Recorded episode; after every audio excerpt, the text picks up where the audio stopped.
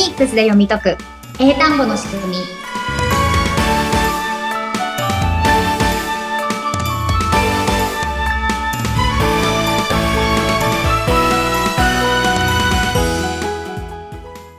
皆さんこんにちは。フォニックス英会話講師の坂下悦子です。はい、そしてインタビュアーの神谷由紀子です。坂下さん9回目ということでよろしくお願いします。よろしくお願いします。さあ、前回は、えー皆さんご存知の USJ の CM のラストの一言ですね。はい。No limit を、えー いいですね言えてました？言えま言えてました？言えてました を使って、そのラストの t をできる限り薄くしていこうというお話をね、させていただきました。ちょっとそのおさらいから今日は入りたいと思いますので、よろしくお願いします。はい皆さん、t を薄くする練習はされていらっしゃいましたでしょうか？私全然もう本当に t 最初の方、やっぱりなくなっちゃうようで不安だったんですよね。ちゃんと言わなきゃっていう感覚がしていて、うんでもその点はきっとリスナーの皆さんもね、大丈夫かなっていう不安があったと思うんですけど、坂下さん、その辺は大丈夫なんでしょうか ?t が消えてってしまうっていう不安に駆られる私たちは。はい大丈夫です大丈夫ですか？やっぱりこう日本語っていうのは声ではっきりこう言って伝える言語なので、うん英語みたいにこう強弱がつきすぎちゃったり、声が出なくて息だけの音しかなくなったら聞き取れないでしょう。だからちゃんと言わなきゃっていうので、本当は息だけでいいところにわざわざ、例えば今回のノーリミットだったら、本当は limit で、だけで終わればいいのに、あ、これだととだとわからないかもしれないっていうので、と、limit うんうんうんうんえいうふうに良かれと思って変なことをすると、やっぱ音が日本語になっちゃうんですね。変なこと、確かに。日本人に合う、なんか聞き取りやすいっていうようにね。そうそうそう、そうなんです。いじくられちゃいまししたよね。た。もし話す相手が日本人なのであれば、はいノーリミットって言ってあげたら分かりやすいんですけれども、うんこれから英語を喋るときに、やっぱりこう、イギリスだったり、オーストラリアだったり、アメリカだったりっていう他の国の人と喋りたいってなったときは、やっぱりこう、強弱がついてる音の方が聞き取りやすいっていうふうに違うんですね、それが。うんうんうん。なので、あの、なるべく強いとこ強く弱いとこ弱くで平坦にならないように、だから日本語と逆のことをしなきゃいけないってところがちょっと大変で変な感じがすると思うんですけど、それがこの英語の発音を勉強してるっていうことなので、やってみてください。フォニックスのこの英単語のこの勉強をね、皆さんにも日本語に合うようにって変に、なんでしょうね、うん。いじくらずに、まずはもうこのまんま受け取って、で、体に慣れさせるってことを一緒に頑張りたいなと思います。はい。はい。でありがとうございます。あと、あの、先ほど神谷さんからちょっと収録の前にもご質問いただいたんですけれども、はいなんかこの t の音を薄く言うのが難しいうん。もし、この t の音を no limit ってはっきり言っちゃうと、はい。なんか発音が違うとか、ネイティブの人に変な感じって思われるんですかっていう質問をさっきしていただいたんですけれども、はい。リスナーの方もそこ気になってる方いらっしゃると思うので、こちらでもちょっと説明しようと思うんですけれども、はい。えっと、とっていうふうに、ノーリミットっていうふうに、もうめちゃくちゃ日本語のとを言ってしまうと、はい。ちょっと音が違うかなっていうふうにはなると思うんですけど、このっていうのを limit っていう感じで、しっかり言ってもらう分には、はい。あの、全然問題ないです。ちゃんと通じますか？あの、リミットって言ってる。うん。あ、よかったです。なんかうん、やっぱ強弱をしっかりしないと、こいつ何言ってんだろうって思われちゃったら悲しいなっていうところもあって、やっぱこれ日本人のですね。これないかなっていうのが。そうですね。あんまり心配しすぎなくて大丈夫です。で、英語にもいろんな音があります。はい。なので、よく言うのは、こう、アメリカ英語とかイギリス英語とか言うんですけれども、はいえっと、このフォニックスでは割とアメリカ英語寄りでお話をしています。うんうんうんで、えっと、イギリス英語とかだと、しっかり今のっていうのを言ってあげる方が多かったりしますね。なので、全然、あの、そこは気にしていただかなくてはい大丈夫です。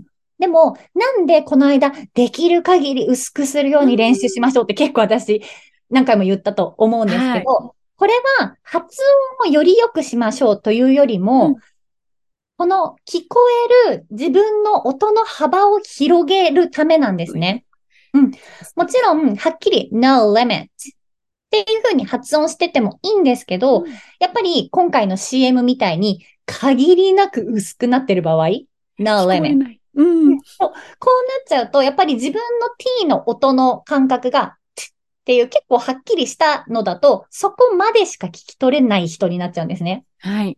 でも、ここをできる限り自分が、limit, limit, limit, limit って感じで、できる限り薄いところまで発音の幅が広がってれば、聞き取りの時も自分が発音できる、認識できる音は他の人が言った時も拾えるので、うん。できる限りこのリスニングで拾える幅を増やすためにはい、薄く、できる限り薄くっていう風な感じでお伝えしました。リスニングのための、まずは自分の発音。自分の音を聞こえるリスニングレッスンのようなものですね、きっと。そうです、そうです。で、あの、フォニックスってこう、いろんな新しい音とか、いつもと違う体の動かし方をやらなきゃいけないので大変だと思います。はい。で、さっき神谷さんも心配してたように、あ、これで合ってるのかな？これだと間違ってるかもっていうのも心配される方多いと思うんですけれども、まず、あの、私のスクールとかレッスンで、この中心でやってることなんですけれども、うんと、完璧な音は目指さなくていいです。おお、そうなんですか。なんか、うんてっきりというか、私はもう本当しっかりと、もう A だったら、えってちゃんと言わ、言わないとっていうのが、うん。一個一個着実に、もうそうじゃないと聞聞こえない、伝わらないようなね、うん不安も出てくるので、うん今ちょっと今びっくりをしているんですけど、それはどういうことなんですかね？はい。えっと、こう、発音の練習って私もすごいしたんですけれども、ぶっちゃけ、はい。あの、い一生懸命練習してネイティブの先生に見てもらって、この先生はこれでいいって言ったのに、うんこっちの先生はダメって言われたりとか、やっぱ結局、そのはい国とか、はい。その地域とかによって、その発音はこうって結構違ったりするんですね。そうなんですね。うん。なので、絶対この音が正解っていうのなんて、なんかないんじゃないかなと思っていて、ええ なので、そこにはい。こだわりすぎるんじゃなくて、あの、もっと別のところにうん。エネルギーを注いでほしくて、それが何かっていうと、はい。その英語の完璧な音じゃなくていいから、はいとにかく日本語の癖を捨てられて、英語の音の特徴はこうだよねっていう方で発音ができてますかってことです。なるほど。ああ、もう日本語の呪縛から解き放たれようっていうところからなんですねそうそうもう。それができてれば、はい。こう、日本語の癖を捨てて、あうん、英語の発音でっていう形ができてきたら、まあ、そこから、えっと、こういう系、なんかアメリカっぽい発音が好きとか、イギリスのこういう感じの発音が好きっていうのがあれば、はい。そこから自分の好きな感じの発音を選んでやってくださいねっていう感じで、私はまず、この日本人の癖があるところから、いや、それは日本語の癖だから、英語の漢字は大体こんな感じだからっていうふうにこう移動させてあげることの方が大事だと思ってるので、まあそういう感じでやっているので、はい。性格とか完璧じゃなくていいです、全然。そうなんですね。まずはもう、そのまんま、英語の発音はこうだよ、受け取ればいいんですね。不安になる前に。なんとなく、あ、なんとなくこんな感じなんですねっていう風に慣れて、そっちにこうね、合わせていければ大丈夫です。わかりました。完璧を求めるのではなく、まずは、楽しんでいただければっていうところになるんですかね。なんか、そうですね。んな感じがしました。そうですそうですそうですんなんとなくでいいから、受け取ってください。で、それを自分に、なんでしょう、馴染ませてくださいっていうか。うん、うんうんうん。そうです、そうです。ミリスナ皆さん、聞こえましたか？私、とね、同じぐらい、大丈夫かな？大丈夫かな？ちゃんとできてるかな？ちゃんとっていうところが日本人のね、なんか真面目な脳が、うんうんうん。あの、働かせてしまってるところだと思うんですけれども、うん。大丈夫だそうなので、安心してまたね、ここからのレッスンもお聞きいただきたいなと思っております。もう私が今すごいね、あの、収録前に質問をさせていただいて、この回すごいそれに対するおあのお答えをね、坂下さんにいただいているんですけど、ちょっと皆さんも、あの、この、ポッドキャストレビュー欄から、坂下さんへの質問をたくさん投げていただきたいなって思います。今日すごいもう尺を使って、私の質問に 坂下さんに答えていただいてしまったのでうん、リスナーの皆さんきっとフォニックスであって、で、ここね、9回目まで来て、きっとこんなことも聞いてもいいのかなとか、うん疑問、質問で受け取った上でこんな楽しいよっていうこともいろいろあると思うのでうん、レビューを投げてください。そうすると坂下さんからレスポンスがあって、さらにフォニックスと皆さんのね、あの、なんでしょう、距離が近づくような気がしますので、よろしくお願いしたいと思います。はい。ポッドキャストのレビューね、あの、入ってましたね。そういえば、今までの放送の中で。はい。はい。坂下さんちょっと喜んでいらっしゃいましたけれども。はい。ありがとうございます。探してましたって書いていただいて、見つけていただいてすごい嬉しいです。そうですよね。こういう反応もね、坂下さんきっと喜んでね。うん。増えていくと、あ、こんな人も学んでるんだ、あんな人も学んでるんだっていうふうに言えると思うので、お願いしたいと思います。レッスン、ここから始めようとすると、さらに私も掘っちゃうと思うので、そのレッスンへの楽しみはまた来週にとってもよろしいでしょうか？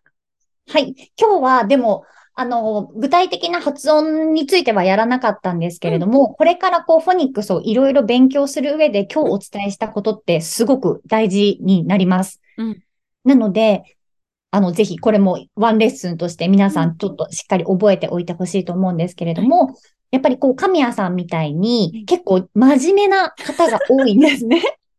日本人の方は。なので皆さん一、緒だと思います。うんこういうふうに、フォニックスはこうですよ、頑張りましょうねってするとうん、一個ずつの音をしっかりやらなきゃっていうふうにして、発音をする方がすごく多いです。うんで、そうなるとどうなると思います神谷さん？一個ずつ全部の音頑張ろうってすると。なんか、ぶつ切りでしかうん聞こえ、聞こえないというか、それこそ、冒頭に言ってた No Limit も、LIMIT をしっかりなんかゆっくり言ってくれないと聞こえないような、うんうんう。なんってしまうんじゃないかなって今思いました。そうです、そうですうん。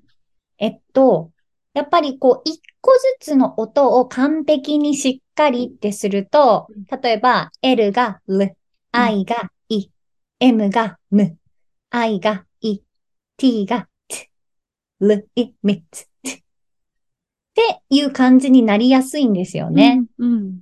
これ、全部が同じ強さって感じじゃないですか？かなり同じ枠の中でそのまんま、丁寧に丁寧に置いていってる気がします。そうですよね。はいそうやると全部を頑張ろうとすると全部の音が強くなって、うんで、結局日本語と同じ、まあ、全部同じ音の強さですねっていう英語が出来上がるわけですね。そうですね。日本語の呪縛から解き放たれてない。そうなんですよ。やっぱ日本人の感覚からすると、前回の No lemon。もう T ちゃんと言ってよ。なんで言わないの？っうんていう感じじゃないですか。はい。でも英語ってもうしょっちゅうそういうこと起こるんです。なんでこれちゃんと言ってないの？みたいなのばっかりなんです。はい。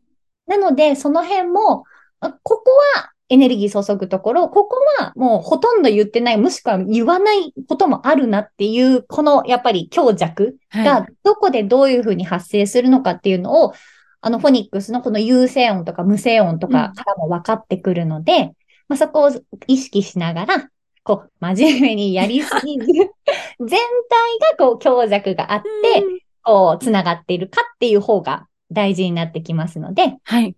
そっちを重視してやっていけば OK です。わかりました。ちょっと肩の力を抜こうと思います。はい、はい、そうですね。わかりました。次回からもよろしくお願いします。はい。ではまたね、次回のレッスンを楽しみに1週間お待ちいただければと思います。はいということで、ここまでのお相手は、フォニックス英会話講師の坂下悦子と、そして生徒の神谷由紀子でした。坂下さん、ありがとうございました。ありがとうございました。